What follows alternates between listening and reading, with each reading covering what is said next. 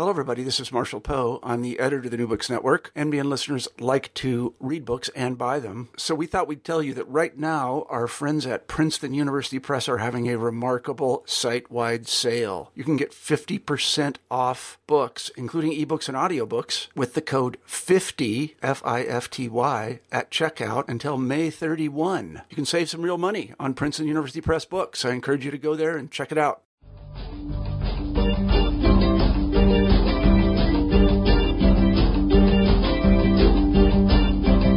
Welcome to the New Books and Philosophy channel of the New Books Network.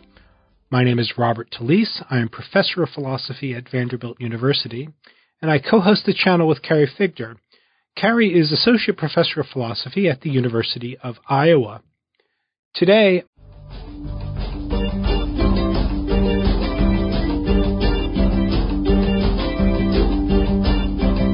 Welcome to the New Books and Philosophy channel of the New Books Network. My name is Robert Talisse. I am professor of philosophy at Vanderbilt University, and I co host the channel with Carrie Figdor. Carrie is associate professor of philosophy at the University of Iowa. Today, my guest is Professor Mark Navin. His new book is titled Values and Vaccine Refusal Hard Questions in Ethics, Epistemology, and Healthcare. It's just been published by Routledge. Navin is Associate Professor of Philosophy at Oakland University. Communities of parents who refuse, delay, or selectively decline to vaccinate their children pose several familiar moral and political questions regarding public health, safety, and risk. But additionally, there are epistemological questions about these communities. Though frequently dismissed as simply ignorant, superstitious, or stupid, it turns out that vaccine suspicion, denial, and refusal are positively correlated with higher levels of education and a greater depth of knowledge about vaccine science. Accordingly, the common view that vaccine refusal is the product of ignorance seems simplistic. Yet the more strident forms of vaccine refusal are based on demonstrably false beliefs. How is this combination best explained? In Values and Vaccine Refusal, Navin offers a balanced examination of the epistemology and value commitments of various stripes of vaccine refusal.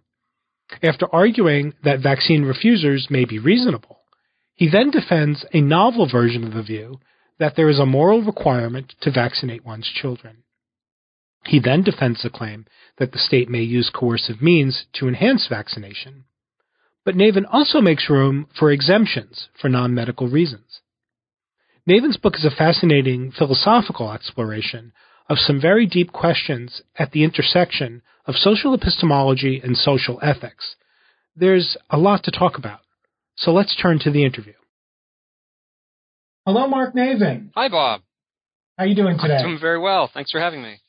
Well, thanks for being on New Books in Philosophy. Um, and thank you, listeners, for checking out our podcast. My guest today is Mark Navin and he's just published a great book titled Values and Vaccine Refusal Hard Questions in Ethics, Epistemology, and Healthcare.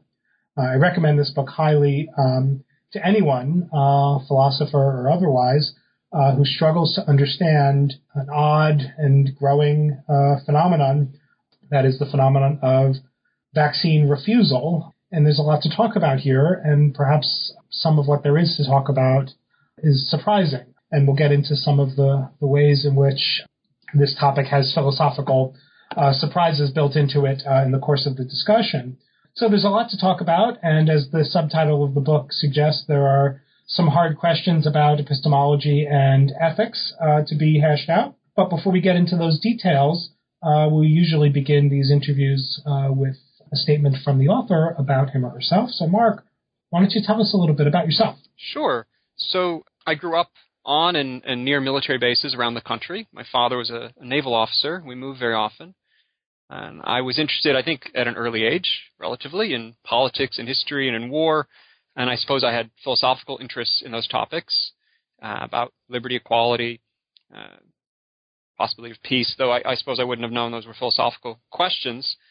I don't think I was first exposed to philosophy until um, what uh, Simon's Rock uh, at the College of Bards sent out Defense of Socrates in its application materials, which is just a great idea. I wish more colleges and universities would make their applicants uh, read and respond to philosophy to apply. I, I, didn't end up going there. I went to Cornell, uh, where I majored in philosophy, uh, and I took as many classes as I could with Dick Miller and Henry Shue. In fact, I think I majored in them. Uh, probably not the wisest choice. I was. Oh well, you could do much worse. I could do worse, but I have some regret about all the other wonderful faculty I did not take classes with. I was on an ROTC scholarship uh, with the understanding I would uh, have a career in the military, uh, and I g- regret um, uh, that I wasn't as serious a student as I as I might have been because uh, I was planning on a, a, military career in the military. Really didn't care about my philosophy class grades, but uh, the don't ask, don't tell policy got in the way of my military career, and so I had to go a different way.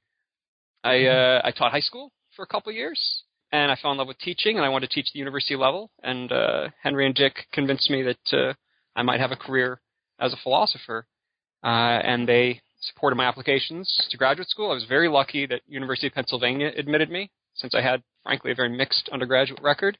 Uh, and I ended up writing a dissertation on Rawls and global justice uh, under Kok-Chor Tan, who had just written two books on that topic, uh, and supervised as well by Samuel Freeman uh, and with the support of uh, Paul Guyer, who helped me think about some of the Kantian themes in the Rawlsian global justice literature. Uh, I was very, very fortunate to be hired into my job at Oakland University, uh, which is, I tell people, the best school no one's heard of. Uh, I was hired in, in 2008, just before the market tanked. It's a relatively teaching intensive position, but I've been fortunate to have uh, time and support to do some research. but also build a family. I have three children, and perhaps this is a nice way to segue. It, it was my experiences as a father more than uh, as a philosopher that propelled me into thinking about vaccine refusal. Excellent. Well, why don't we pick up there? Because um, you know it's always nice when an author uh, begins a book with an explicit statement about um, the experiences or the motivations, otherwise, of his or her getting involved in in a project. So um, this book is uh, comes with a pretty uh, interesting story of that kind. Um, so, as you just said, being a father has put you into pretty direct contact with a community of uh, people who are suspicious of vaccines. Maybe that's one way to put it, or uh, have some stronger still negative attitudes towards them. Can you tell us a little bit about um, your experiences uh, as a father and then how that got you thinking philosophically about the issue? And then maybe tell us, uh, in addition, a little bit about the the community, the, sure. the, the, the, community of vaccine refusers and how diverse it seems mm-hmm. to be. Mm-hmm. So, sure, I have three small children, and I have friends who uh, are refusing some vaccines that are on the, the recommended schedule or on the school and daycare mandated uh, schedules. Uh, I have other friends who are delaying those schedules for vaccinating their children, choosing not to do, for example, more than one inoculation at once. Uh, and I have acquaintances. I confess I don't have any close friends, but I have acquaintances. I know a number of people who are not refusing, uh, uh that is, say, not vaccinating at all. And I was very puzzled. I think I began the book by saying I was angry and, and convinced these people were irrational or excessively emotional or just stupid uh, and, and maybe even evil. And I wanted to think through that because it was it, that did not uh, that did not mesh with my experience of these folks as very thoughtful, uh, as committed parents, as good citizens uh, and I wanted to, to think through that uh, a little better. Uh, and it might help just some terminology. So many people, depending on the poll, upwards of 40% of of parents who are polled are vaccine hesitant, as say they they are not sort of enthusiastically committed to the consensus view about the safety and efficacy of vaccines on the standard schedule. That's a sort of position of, of a sort of skepticism uh, and a reluctance to act. There's another term, vaccine denialist. So a vaccine denialist denies it's a matter of belief, denies some part of the scientific consensus uh, about vaccines. Uh, and a vaccine refuser, this is a matter of action, is someone who uh, refuses to follow the, the recommended or, or, mandated vaccine schedule. They can do it in a selective way, they refuse some vaccines, or they can do it in a, delayed way, or they can be an absolute refuser. Levels of absolute refusal are quite low, uh, 1 to 2%, um, but very large percentages, uh, upwards of 10 to 20% of people are delaying or selectively refusing uh, and in some communities, the rates are quite high, substantially higher than that, especially in some schools. Especially in some private schools. We have some private schools in the southeast Michigan area where upwards of 50% uh, of students are missing at least some of the school mandated vaccines on exemptions, which I suppose we'll talk about later. Sure. So that's it. Um, but I want to I want to say something about the, what I at first glance what some of the philosophical interest is, if that's okay, because I don't want to just say well, it's a personal interest and I want to work through my personal issues. I don't think that would make for a good book. Maybe it'd be a different a different interesting kind of book. So right. so one thing to say is just more people have died from diseases than from uh, all the wars uh, in the history of humanity, and major disease outbreaks have often been a source of social upheaval uh, and civilization collapse. So if vaccines had been around when Hobbes and Locke were around, I, am pretty sure they would have written about them. Um, they're an amazing, amazingly infor- important piece of, of political technology, uh, in addition to medical technology. But it's a weird one because mass vaccination, while it's an explicitly political project, and vaccination has from the early years been political, and not just a matter of medical preventative care, it's one that we make happen through the contributions of small children and infants. In fact, we take healthy infants and we impose a non trivial risk on them in order to create a public good. We don't do that for jury trials or military service or anything else. It's also a weird intersection of the relationship between parents, predominantly mothers, and physicians in a context that looks like it's about care for the child, but really is overlapped with all these other levels of social and political consequence. And, and just more generally, the more I started to look, I thought arguments being offered by advocates of um, mass vaccination were often sloppy uh, or just didn't go through. Uh, and so at the very least needed to be reformulated uh, or, or, thought of differently and sometimes outright rejected. Uh, and, and that's that's what propelled me into this. I thought uh, I'm a philosopher and I've got a, a, hammer and this this looks like a nail I can hit with it. so just to get the terminology straight, so would you say then uh, that vaccine refuser is the more ge- the most general term that captures the the different grades from vaccine hesitant to vaccine denial? Is, is, should we should should I be asking you about the vaccine refusal community? Well, Would I think um, inclusive way. So I think vaccine refusal is the topic of the book because it is often motivated by vaccine denialism. Uh, in most cases, I think motivated by vaccine denialism, uh, and emerges from vaccine hesitancy, and, and it's a sort of action that then calls for uh, we have moral and political judgments we want to make about it, about it. Whereas something like vaccine hesitancy, I think, is actually perfectly reasonable and, and uh, morally justified and not a political problem generally, uh, at least in, uh, in, some ways. So, so my focus on vaccine refusal, but I, I do think of vaccine hesitancy as, uh, as an important distinct phenomenon. Right, you can be hesitant without being a refuser. Right. Yeah, and, and people who are refusers are no longer merely hesitant; they've made a choice to act. Obviously, yeah. Yeah. So th- this community then of people who are concerned, suspicious. Yeah.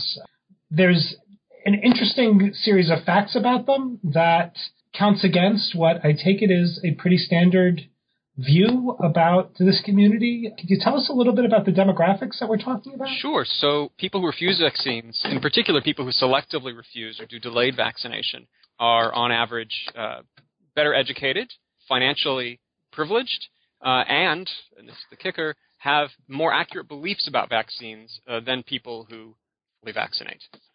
Uh, and so um, the most common, uh, popular uh, explanation for vaccine refusal is uh, that results from certain cognitive uh, deficiencies, sometimes called the deficit model. That is to say, the vaccine refusers lack knowledge or lack appropriate epistemic dispositions or are just unwilling to do the, the cognitive work they need to do to come to accurate beliefs and right actions when it comes to vaccination.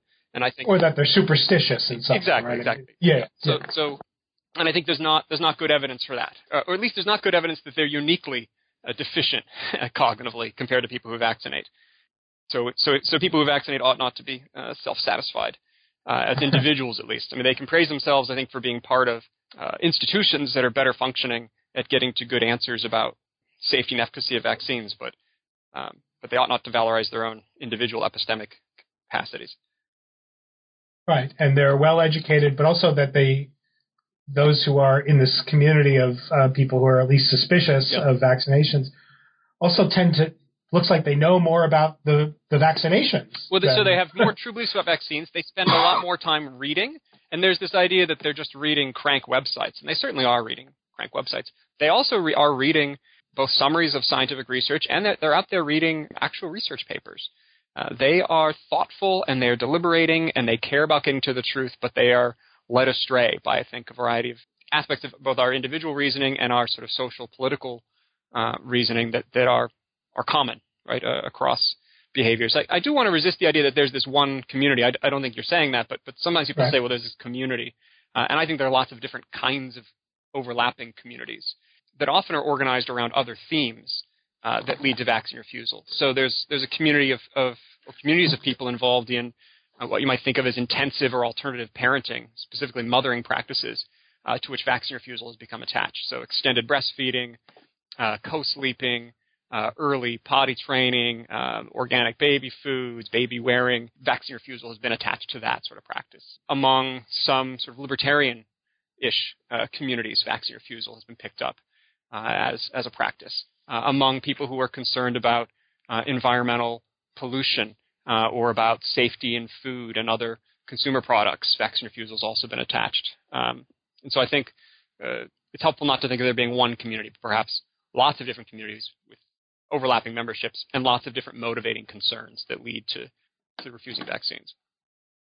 Right, and I take it that one of the um, philosophically interesting sort of um, entries into the issue is that um, among all of these communities, it looks as if the the standard way people I think are inclined to think about these communities um, doesn't really look accurate, right? That is that the, defe- the, the deficiency model doesn't look like it, it matches the demographic. These aren't people whose um, attitudes towards vaccinations are explicable simply in terms of ignorance or superstition or stupidity or something else. No, right? no, that's quite right. Now, some of them do have false beliefs, but they haven't reached those false beliefs through mere ignorance. They've reached them through reading and, and contemplation and deliberation with others and, and often lengthy exchanges, often online, about these issues there's a lot there's a lot to valorize about the, the epistemic communities that these folks have often formed. And, and uh, in one part of the, the book, I, I, talk about the gendered aspects of these communities that um, we know, for example, that upwards of 90% of visits uh, at the pediatrician's office are visits that mothers take children to. Um, uh, we have evidence, uh, at least among vaccine refusers, that they experience the pediatrician uh, interaction, especially surrounding vaccines, as being one that's paternalistic, uh, sometimes disrespectful. Um, uh, they uh, these mothers often feel as if their testimony uh, about their children's medical histories, about their reactions to vaccines, have not been granted sufficient uh, sufficient credibility, uh, and um, often these are these parents, especially mothers who've been involved in vaccine refusal, they know something about the history of medicine and about the abuses of power uh, um, uh, involved in, in practice of medicine. Uh, they may themselves have come out of childbirthing experiences where they were um, sort of treated in paternalistic or disrespectful ways, or at least felt that they were. And so oftentimes the, these vaccine refusing communities are uh, deliberately formed alternate uh, epistemic spaces for people who feel that they weren't welcome to engage in deliberation in the more mainstream context and that's not to blame the pediatricians. They've got seven minutes to to show up in the room with the uh, with the shots. They, don't get paid for the half hour they spend talking to parents about vaccines, uh, especially if, if, there's no vaccination at the end of it.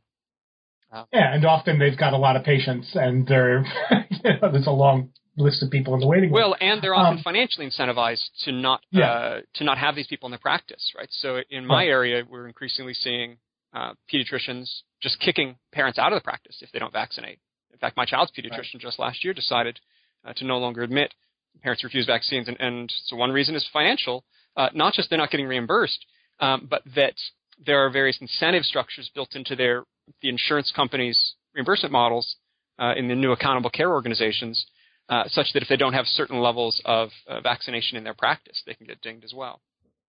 Wow, interesting. Yeah. Um, so, but let's pick up on the theme of the, the, the ways in which these epistemic communities seem to embody certain kinds of virtues, as sure. you were already sort of pointing to these communities, epistemically speaking, now as reactions against what look like pretty obvious uh, epistemic vices, right? Not listening to the testimony of people who are whose experience prima facie at least looks like it should matter, or the people who are closest to the phenomena uh, being paternalistic epistemically. Yeah, yeah. So you describe these communities as having a sort of uh, being more democratic uh, in their epistemic structure. Can you tell us a little bit about that? Well, they they talk. Um, I mean, they talk about the importance of parents' knowledge of their children, the importance of parents' questions being answered, uh, and the potential to learn from other parents about their experiences. So, so one of the striking things about people who do have vaccine reactions uh, and, and, vaccine complications, adverse uh, reactions to vaccination are real. One of the striking things is that very few physicians have seen more than a handful of them, uh, and so but the experts of, of a sort of about uh, of adverse vaccine reactions are parents who have had them uh, and have talked to other parents. And so a, group online of 30 parents who have had children with adverse vaccine reactions actually have more experience of that than your average pediatrician. So there's, there's real knowledge there that your pediatrician is not uh, typically accessing. So uh, there's a democratic allocation of authority, right? People's experiences of their children, people's knowledge as parents comes in, but also this idea of parent research. And, and it's, it's sort of made fun of. People make fun of Jenny McCarthy for saying, uh, famous quote, the University of Google is where I got my degree from. And certainly Googling something is not a way to become an expert, but there are ways that, that thoughtful people doing citizen research can combine their own experiences uh, with deliberation with others and research to uh, to form a community that, that, that possesses knowledge that that ought to be valued and, and ought to be brought into connection with more mainstream sources of authority on these issues.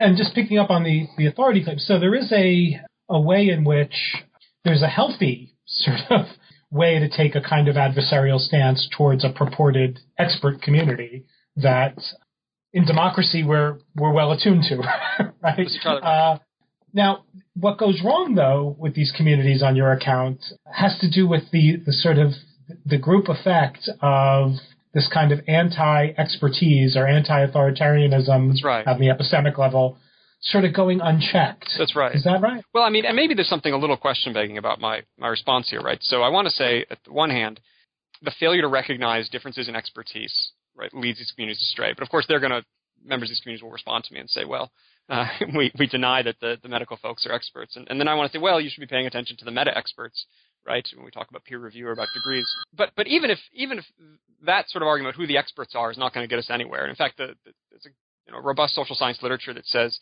the people we identify as experts are those that we perceive believing uh, or being committed to our, our, our, core commitments from the, from the get-go.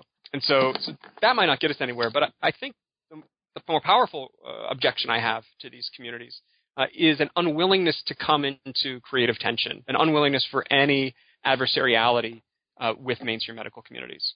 Right. So here I'm, I'm sort of drawing on, um, and throughout throughout this part of the work on on you know, Jose Medina and, and Miranda Fricker and, and Sandra Harding Lorraine Code, on this idea that, that the value of these alternative resistant epistemic communities is so they can cultivate some knowledge that can eventually be brought into constructive tension with the mainstream communities.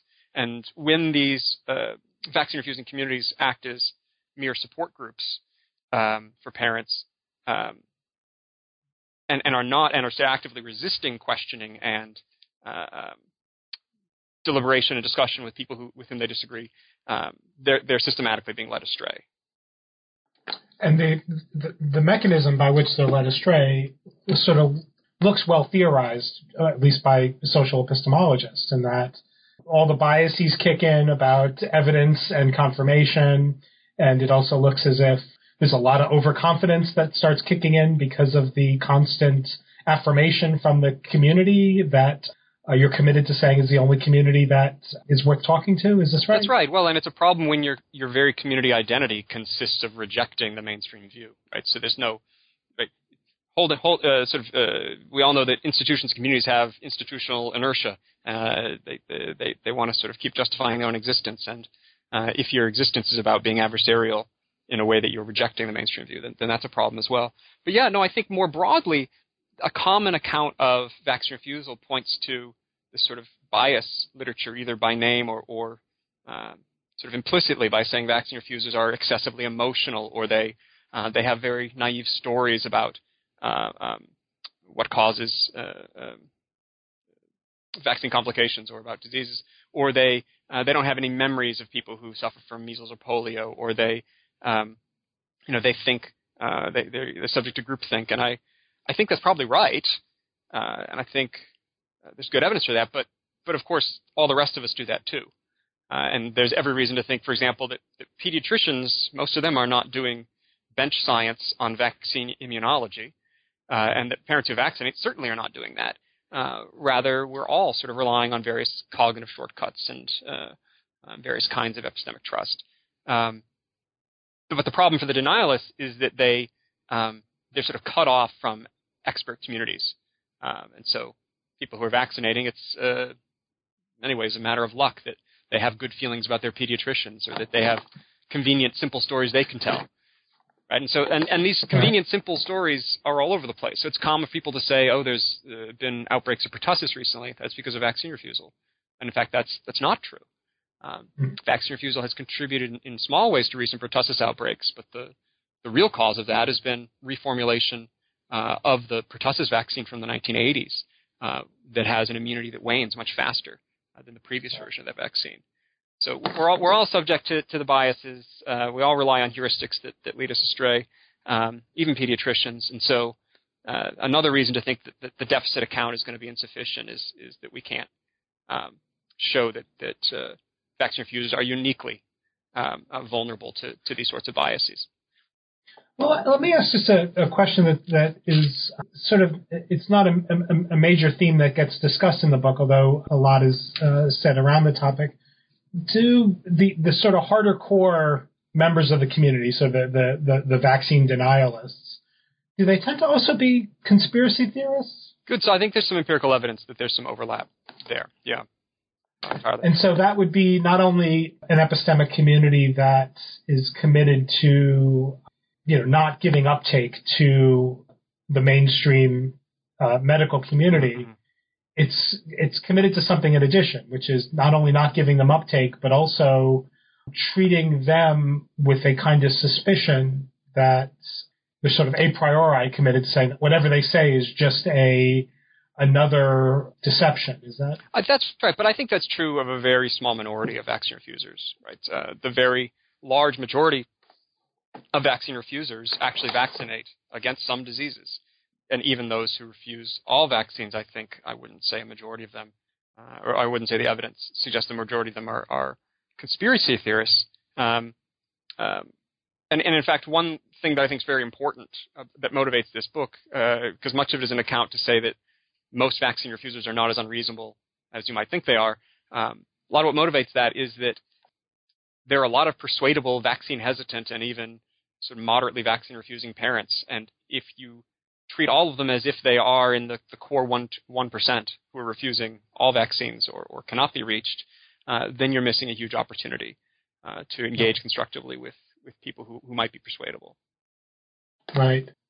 Does the does one of the other sort of uh, uh, defects of this kind of epistemic community, uh, so the the the persisting and seemingly uh, sturdy view that certain vaccines are connected to uh, autism, um, despite the fact that there's not really evidence for this. Is this part of the yeah, story? I think that well? explanation gets um, gets overplayed, uh, and I think okay. so. So I, I really one one thing that led me to write this book was uh, Mark Largent, who's a historian of science uh, at Michigan State. He wrote a great book in 2012 about um, vaccine refusal and more from a sort of historian's point of view. But one thing he argues, and I think he's quite right, is that uh, debates between vaccine refusers and vaccine advocates are often proxy debates uh, for debates about larger um, uh, larger values in particular. Uh, and so he argues persuasively, I think, that that vaccines causing autism um, is not really about the autism, right? And the reason that it continues even after the evidence has, shows demonstrably that that um, vaccines, in particular MMR, don't contribute to autism. The reason that, that this concern continues is that it's it's about something else. It's about worries uh, I discussed in the book. I think about, among other things, different ideals about what childhood is, different ideals about what healthcare uh, is, different ideas that, that are connected to a cluster uh, uh, of commitments, including purity or cleanliness or sanctity or the natural or avoidance of toxins. So, one way to put this is uh, the most common reason that vaccine refusers give for refusing vaccines is they believe vaccines are unsafe. But the same parents who say they think vaccines are unsafe often accept the scientific consensus about the rates of vaccine complications. Ah. So their their safety concern is not a matter of science denialism, but it's a matter of uh, ways in which their different values are leading them to make different judgments about um, how to think about that risk, uh, or to think about other risks. So um, there's a long history of vaccine refusers um, being explicitly motivated by the fact that uh, vaccines contain or are believed to contain the core objects uh, of disgust. Uh, so this comes out of the uh, sort of cognitive psychology research on disgust and purity. So you know the earliest vaccines came from uh, cowpox pus, uh, and there was a whole worry that people would become contaminated in some way, become less human by having that inserted into their bodies. Of course, vaccines today don't have cowpox pus, but they do have materials uh, in some vaccines that were grown from fetal cell lines from aborted fetuses. Uh, they do have materials that were uh, grown from um, pieces of, of, animal bodies, like uh, monkey kidneys. Um, there are other things that, that might seem unnatural or disgusting about vaccines. Many people are worried about toxins. Uh, uh, they're worried about aluminum or formaldehyde and, or mercury products. And no matter what you tell them about how safe those formulations of those ingredients are, or how small the amounts are compared to what people are exposed to in their environment, they're still concerned. And, and I think they're concerned because they're not worried about measurable complications. They've got contamination commitments. They're expressing a sort of broader worry about maybe industrial pollution, um, which is not a totally irrational sure. thing to be worried about as, as a sort of general general heuristic. You know, when when I when I can choose not to inject industrial byproducts into my body, I'll choose not to do that. That's it's not a crazy place to begin from. Right, yeah. right. And I think so, uh, just one more point on this. I think yeah. I think we parents and especially mothers are encouraged to be hyper vigilant about the foods they feed their children, about the the products um, that they give to their kids, about whether there are uh, flame retardants on their children's pajamas or BPA plastics in their toys, and this maternal hypervigilance. Um, we see it play out, I think, here in, in terms of vaccine refusal as well. Right, and this connects with especially the stuff on disgust. You have a you have a nice discussion in the book about um, the conception of the natural yeah. that sometimes drives us. Can you tell us uh, more explicitly a little bit just about that, the nature of that, because it does have a gendered aspect to it as well, doesn't it? Well, say maybe say another bit about that question. I'll know, I'll know where that's going. Um, well, so that there's something about what a natural family is or what a uh, natural uh, nurturing relationship is, that it's somehow unmediated by good, good. human artifacts. So that's right. That's right. uh, so, right. so at least some vaccine refusers are not as worried about uh, maybe these uh, tox- so-called toxic ingredients in vaccines, but they just think that uh, that health shouldn't involve such a reliance on technology. and in right. fact, the earliest uh, forms of vaccine refusers uh, at the end of the 19th, into the 20th century were also parts of the, the physical uh, culture movement that brought us the idea of, of gyms and uh, eating health foods. Uh, and uh, so, like you know, Kellogg and the, the, the sanator- sanatorium movements and such. Um, bodybuilding, right? The early bodybuilding culture in, in America was also characterized by vaccine refusals. and, and in fact, there's a delightful, delightfully frightening, delightful book children's book that came out uh, in Australia a few years ago uh, called Melanie's Marvelous Measles. Uh, that describes how wonderful it is to have a childhood where you, you get a disease naturally and you naturally recover uh, because you've been eating organic foods and you've been getting lots of exercise and fresh air. Uh, but that the children who eat candy and get vaccines, they have this sort of uh, contaminated, less natural, less less flourishing life for those reasons. And, and and that's not. I mean, this is continuous with, with other sort of natural ideals we have in the culture today. And, and I think one way in which it's gendered is the idea of natural as a way of talking, expressing commitments to naturalness uh, in the vaccine debate uh, are connected with ways of thinking about uh, our anxieties about the demise of middle class motherhood. Um, right. Uh, and uh, there's a long history of contamination worries being attached to cultural change. So you see, for example, um, in the 1980s, there was a lot of uh, there were contamination myths about fast food restaurants uh, that were tied explicitly to the entry of uh, middle class uh, women into the workforce. Uh, and I think um, it's no coincidence that vaccine refusers are often attached to, uh, committed to intensive forms of parenting, specifically mothering practice. uh, and often call themselves uh, natural or alternative parenting practices, uh, and, and, where that that natural motherhood consists of a rejection of vaccines. You often hear them say things like, "Well, I do extended breastfeeding because my breast milk is medicine and my breast milk is vaccine. Uh, I don't need this artificial intervention in my child's health care." Right. Um, so okay. So great. We've we've got a, a sense now of the the hard questions in epistemology that that you reference in, in the uh, in the subtitle of the book, and uh, how those uh, questions in epistemology are tempered by different value con- different value commitments. But the latter chapters of the book, particularly, start moving into um, you know sort of policy questions about uh, social ethics and even political philosophy. So let me ask the sort of uh, the, the, the, kind of blunt question, and then we can get into some of the more nuanced dimensions of it. Do you think that there's a parental right to refuse vaccination? So I don't think there's a moral right, uh, okay. though not for the reasons that most people, at least Good. in the debate, seem to think. There clearly are legal rights, and then the question is whether um, the state has a right uh, to, um, at the very least, uh, uh incentivize uh, vaccination or disincentivize uh, not vaccinating. And I think the state certainly has that right. Uh, so, so, unpack that if, if you like. Um, sure. Just, just, go into that then, yeah? Yeah. Yeah. yeah so I yeah. think the most. Um, so I've been working recently after the books uh, come out with local public health people, uh, and it's striking. Two things are striking. One is is how quickly they embrace the deficit model. So when we were brainstorming about ways to expand vaccine compliance, which is their term, a weird term, vaccine compliance, um, yeah. of obedience. Uh, education and knowledge is, is top on their list. People don't know enough. But also, um, they make utilitarian arguments, right? Like people just need to know that it's for the greater good. Some people are going to have vaccine complications, but on balance, if everyone's vaccinated, uh, or, or almost everyone's vaccinated, we're going to have a much healthier community. And it's it's totally sensible that that someone from this sort of bureaucratic point of view, right, just managing finite resources and looking for the health of the community, would make a sort of utilitarian argument. Um, but but it's also very reasonable for individual parents not to take up that point of view when it comes to decisions about their children.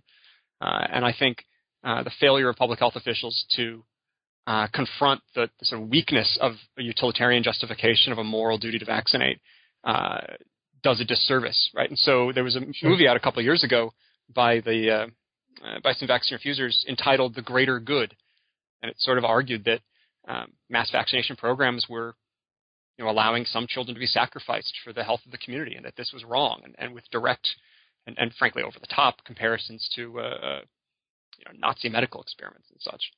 Um, right. and so, but but I think I think advocates of vaccination do themselves a disservice when they embrace these arguments. Clearly, I don't think philosophers are doing this, but in as much as I have something to say to them, uh, I want to rely on, I think, more deontological arguments uh, about moral reasons to vaccinate. Right. So, could you tell us a little bit about um, why you think there's so you, you you give this sort of free rider kind of yeah uh, yeah so maybe uh, so that's a sort of harder case and maybe I'll come back to that. The first I think is just a duty to take reasonable means not to place other people at uh, avoidable risk of significant harm right? Choosing right. not to vaccinate your child is, is choosing to place your, your neighbor who has leukemia or your great grandmother with a compromised immune system at risk of death. Uh, and if at minimal risk yourself, you can do that. I think that's a very stringent duty. Uh, I also think it's a stringent duty. Maybe it doesn't become more stringent, but be more attentive to the stringency of that duty when we reflect on the historical context of vaccination programs. For a very, very long time, uh, the most coercive public vaccination programs have been aimed at immigrants uh, and at poor uh, uh, and otherwise oppressed members of the population, such that um, wealthier, more privileged, and whiter people have been able to impose risks on others because other people have allowed them to do so. So, but I think so that sort of argument needs to be made.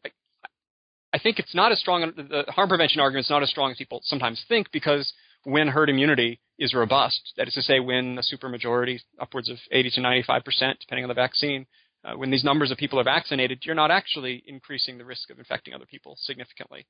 Um, harm prevention defenses of a moral duty or, or a political right to, uh, to either vac- vaccinate or, or, impose vaccination uh, are, are, sort of slippery in this way. Right. And so I think the stronger argument or the more stable argument are fairness-based arguments. So arguments uh, against free riding on herd immunity.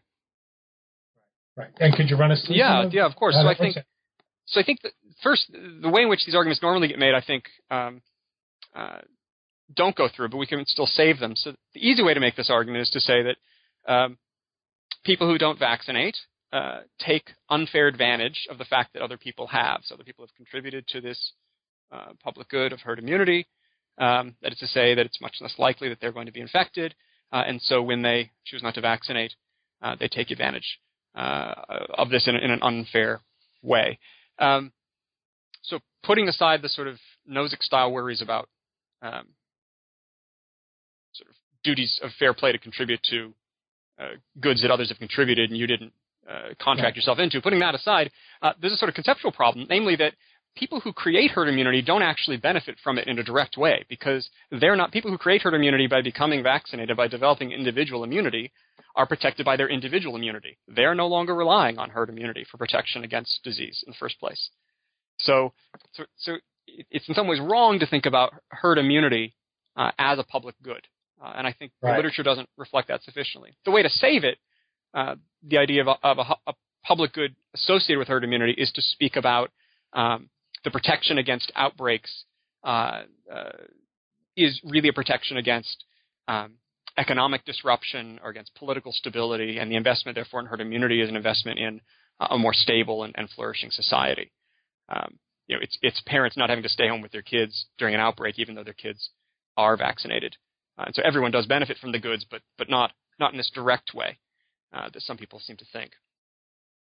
Oh, I see. So the argument then is that the free rider, it, sort of the the free rider is taking advantage of not directly health related opportunities that are created by others' vaccination. Is that how it would? Well, I mean, they are they are taking advantage of them, but but of course that's the point of cultivating herd immunity. The people who have individual right. immunity, um, the reason for them for lots and lots of them to have to have individual immunity is not to protect them because they already have individual immunity. The point is to protect the non-vaccinated, and so you're right. not free riding on something if the point was to provide it for others. Um, what you are free riding on, though, um, so, so, I think you can save the idea of there being a public good. That is to say, one that's enjoyed by all the members of the community. If you think about the public good of mass vaccination in terms of the broader economic and political um, um, benefits that you get out of that. So that's that's one sort of more sophisticated move I think you have to make.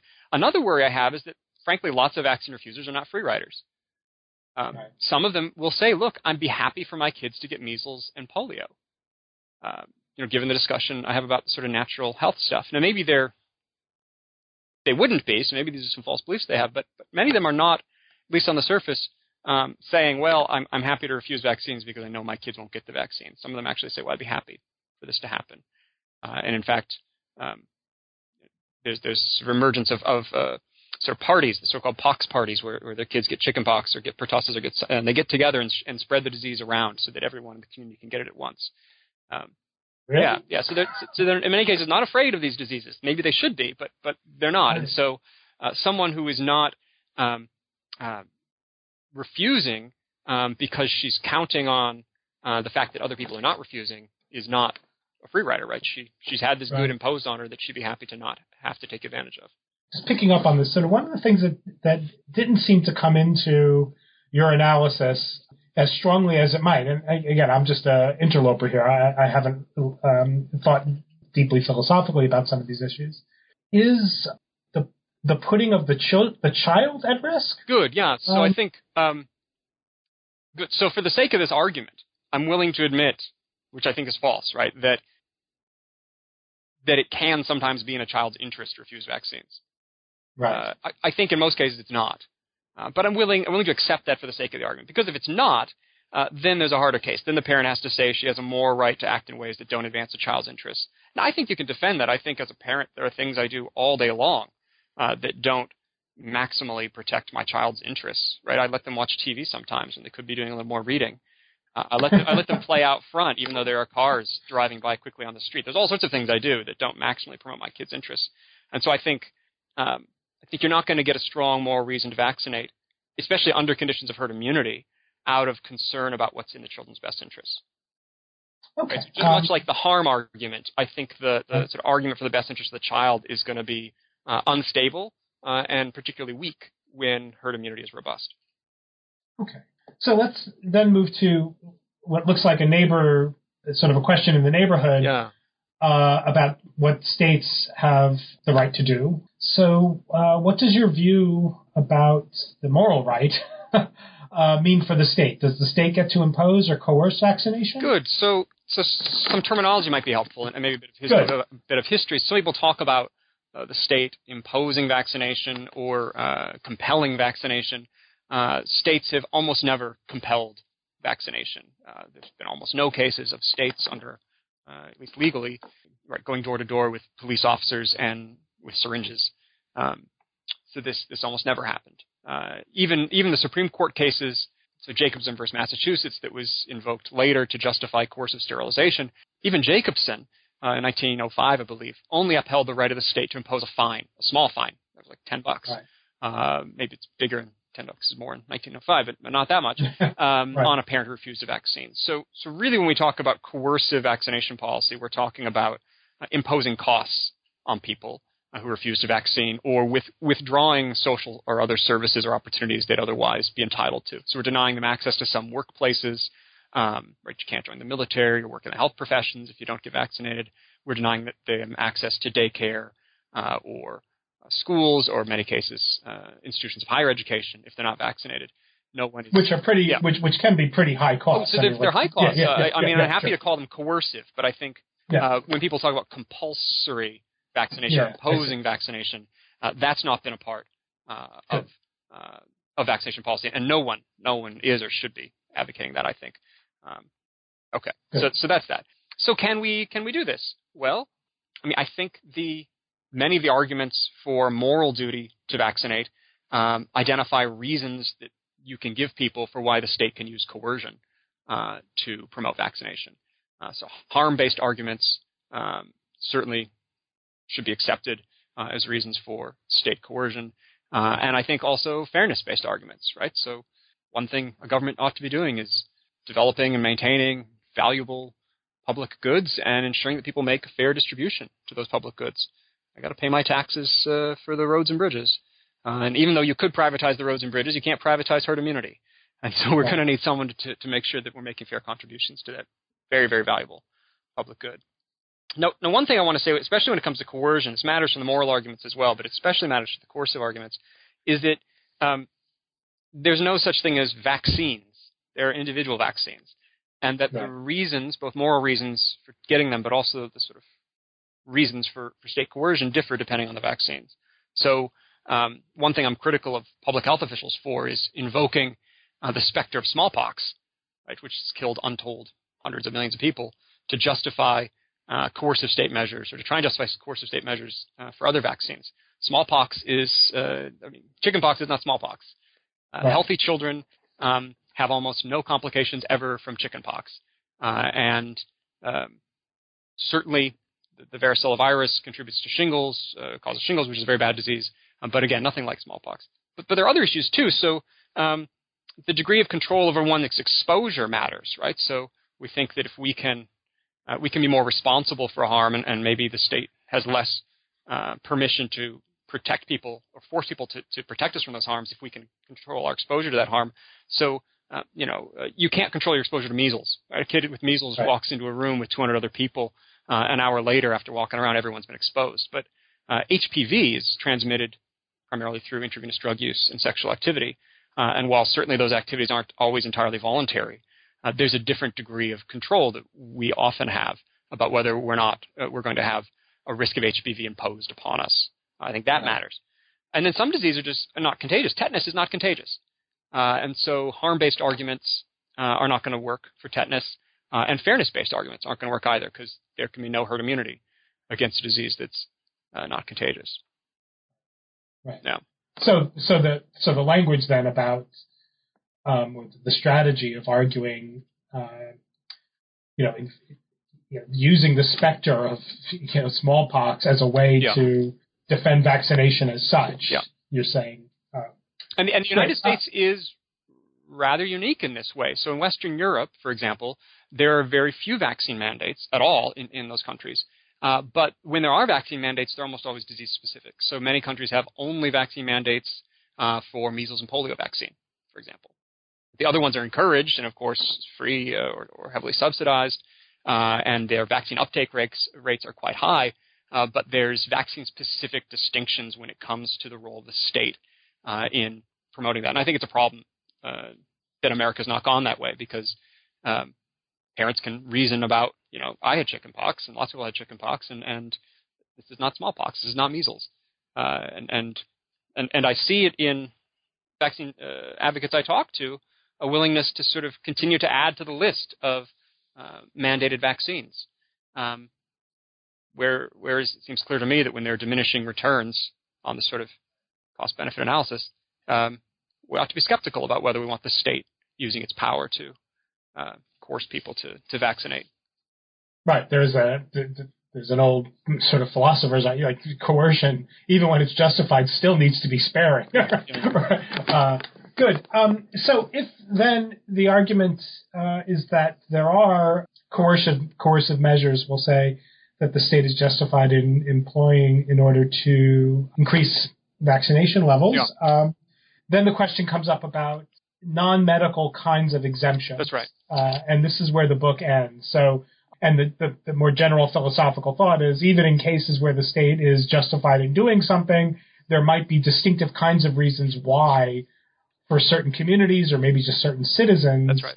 they, they should be spared or uh, not subject to the coercive measures. That's right. That's right. Tell us a little bit about so good. that. So I think I think uh, states. My general view is that, that states ought to be offering um, non-medical ex- exemptions to vaccine mandates, which is to say that uh, parents who object to vaccines for reasons of personal belief or religious conviction or, or personal integrity uh, um, uh, ought to be allowed in some occasions to send their kids uh, to school and daycare, even uh, if they're not fully vaccinated. But I don't think that uh, we get there in a really straightforward manner that some vaccine policy critics argue. So it's common to see arguments that, well, um, parental rights justify um, expansive exemptions programs. And so, so first, I don't argue they don't, but I also argue that, that if they do, then they, they actually get too much. They, uh, if, if parents ought to have these sort of rights, then uh, um, to make all decisions about their children's health care, um, uh, then you, you can't get coercive vaccination off the ground in the first place. Uh, likewise, you see an argument about informed consent, which is really collapses to an argument about parental autonomy and, and, parental rights that I think similarly doesn't get you an account of exemptions.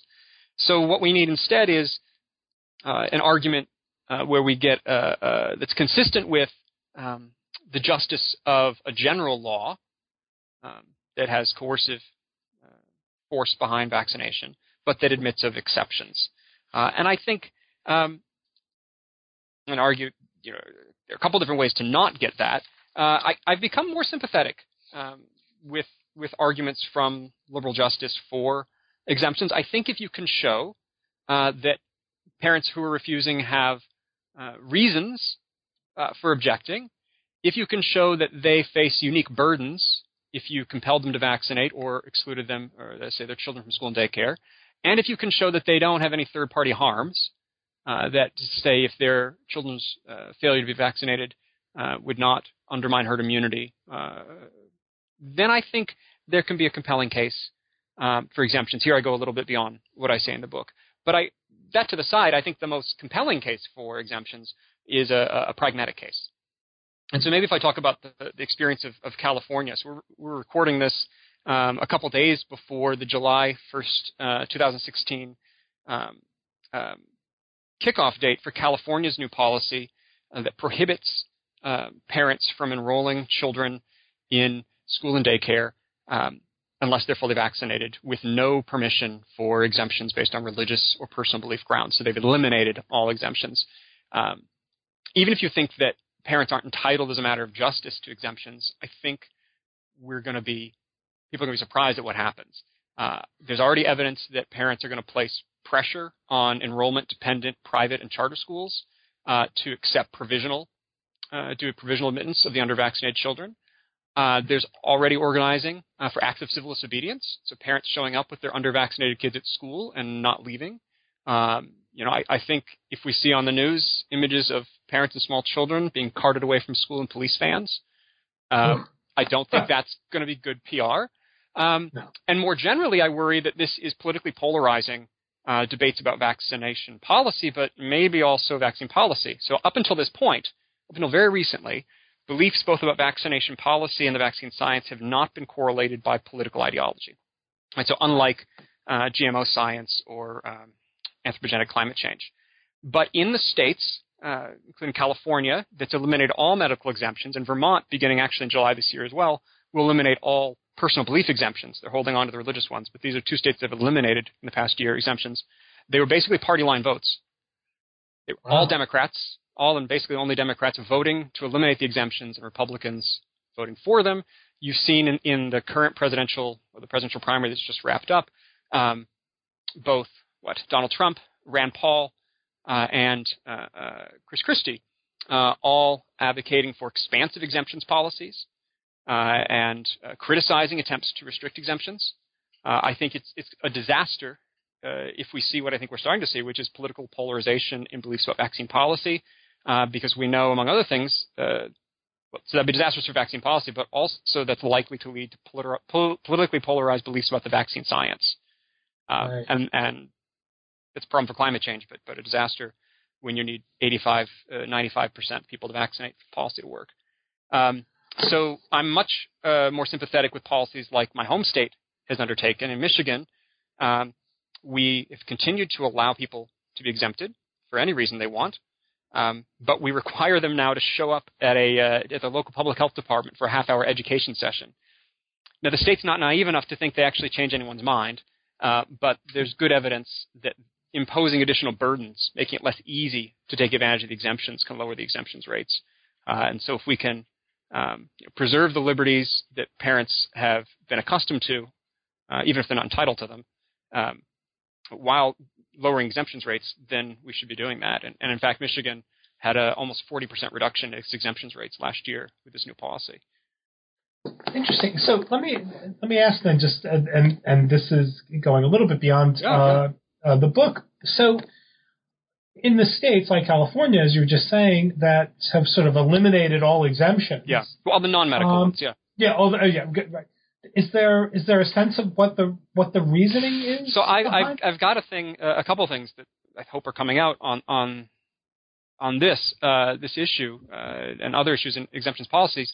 Um, I'm very disappointed. So in 2012 in California, they passed a bill that actually imposed greater burdens on people, parents who wanted exemptions. They made them have to go and talk, not the public health department like Michigan, but they had to talk to their physician and get their physician to sign a form.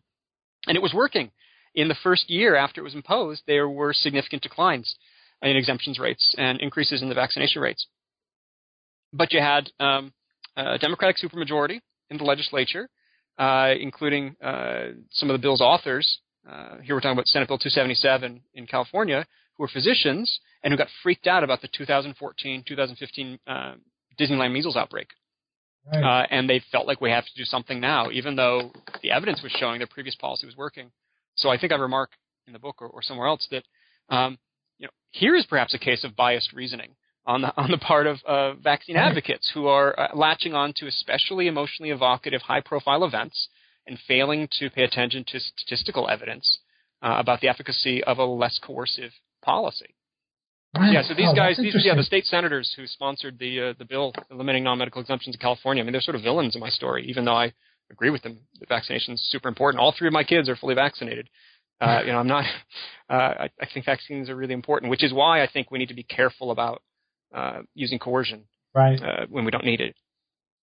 And so I, I, I, suspect the answer to this is no, but you know there is a, a, a pretty well, I should say, a notorious. I, I tended to think pretty strong anti-exemption argument that was raised by Brian Barry about 10 years ago that just said, you know, any argument for exemption is really just an argument against there being a law at all. That's right. That's right. right. Um, is there is there any reason to think that reasoning like that has driven any of the, the, the push to eliminate the non-medical exemptions? That if we allow non-medical exemptions, then it looks as if the law just, you know, we're really just chipping away at the law and, and conceding that the law, that there shouldn't be a law governing this sphere of activity at all, or is that just not good? No, that's that's a great point. And in fact, said earlier, the vaccine sort of advocates, uh, activists in vaccine refusing communities um, are quite clear that they don't want coercive vaccination anyway, right? That's their ultimate right. uh, thing they want to attack, and they they see protecting exemptions as as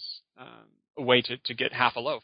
Um, so no, I think there yeah. are very few people, uh, and and I think vaccine advocates on the other side, right, say well we shouldn't have exemptions because there's a general law, and, and if the general law is justified, then um, uh, but but I think I mean I think you can hew a middle ground. Uh, I've become a little more sympathetic with this argument than I was in the book, um, where if you can show that these parents have reasons, perhaps there are reasons of religious conviction, perhaps there are reasons of sort of underlying lifestyle commitments. If you can show that uh, reasons for objecting, if you can show that uh, they are uh, going to be subject to undue uh, and unique burdens, uh, and if you can show if they're compelled to vaccinate or or compelled not to attend school or daycare, which I think is, is the other disaster in California. Um, undervaccinated right. and unvaccinated children are exactly the children you want under state supervision. These are not the children you want thrown into homeschooling communities, which are amazingly unregulated. Um, right. Um, so, uh, so there are huge burdens there, and if you can show that there's not going to be a third-party harm, if you can show that herd immunity is, can tolerate one to two or three, four percent uh, exemption rate, um, then I think you can you can have a reason for both a general law and an exemption. I'm, I'm not. I'm more sympathetic with that argument than, than I was uh, before, um, but I also think that that's that's not doing most of the work. Uh, what's doing most of the work are these pragmatic and political considerations. I see. I see. Great. Great. Well, you've been generous with your time. So um, thank you, Bob. This has been fun. What's yeah, well, what's next with your? What will happen next with you? Are you going to continue to pursue? Sure. Sounds like you're continuing continuing to pursue some of these questions. Yeah, yeah. I've got I've got a project where I'm thinking about food ethics and food justice and some papers on that. But but the vaccine stuff has been occupying a lot of my time. I've got a couple of papers. Uh, one of them that I'm writing with Mark Largent from Michigan State on, on exemptions policies. I've got a couple papers on uh, physician-parent communication and ideas about uh, parental autonomy, including the use of the nudges, the tools from behavioral economics. And then I'm really excited. I've started with collaborators both at my institution at Michigan State and the local public health department some empirical research projects. This, much of my book is about how uh, vaccine advocates misunderstand the concerns and the commitments of people who are refusing vaccines. Uh, and uh, while I offer a bunch of speculative arguments, uh, I'm a philosopher and, and, I don't I haven't done the empirical work. And I thought, well, why not? Uh, I'll, I'll, make some friends in in psychology and in sociology who uh, will go and do this work with me. So we are uh, we have surveyed parents who've come in for these education sessions at, at Michigan Public Health Departments about their concerns. We're starting next month some focus groups for the public health nurses who are doing these education sessions to better understand what's going on there. And then we're also going to review the complete immunization records for all of the children who received exemptions, starting in my local county, but I'm hoping expanding uh, elsewhere. So 4,000 records, which we can link to information about the educators and the sort of arguments and strategies the educators used in those uh, interventions. So I'm, i really want to learn more, uh, and I think I've exhausted my philosophical tools, and, and I'm uh, a philosopher who's learned how to go through an IRB process and, and learn do some bit of empirical research. Well, that all sounds fascinating. You should uh, definitely uh, keep me posted about about these projects. All that sounds uh, that sounds great, but. Uh, for now, let me just thank you for spending some time today to talk to us about your book, uh, Values and Vaccine Refusal. Bob, thank you. This was delightful. Great. I will. Uh, I'll be in touch. I'll talk to you later. Thanks. Bye. You've been listening to my interview with Professor Mark Navin of Oakland University. We were talking about his new book, Values and Vaccine Refusal Hard Questions in Ethics, Epistemology, and Healthcare, which is newly published by Routledge. I'm Robert Talisse, your host. This is New Books in Philosophy. Thank you for listening.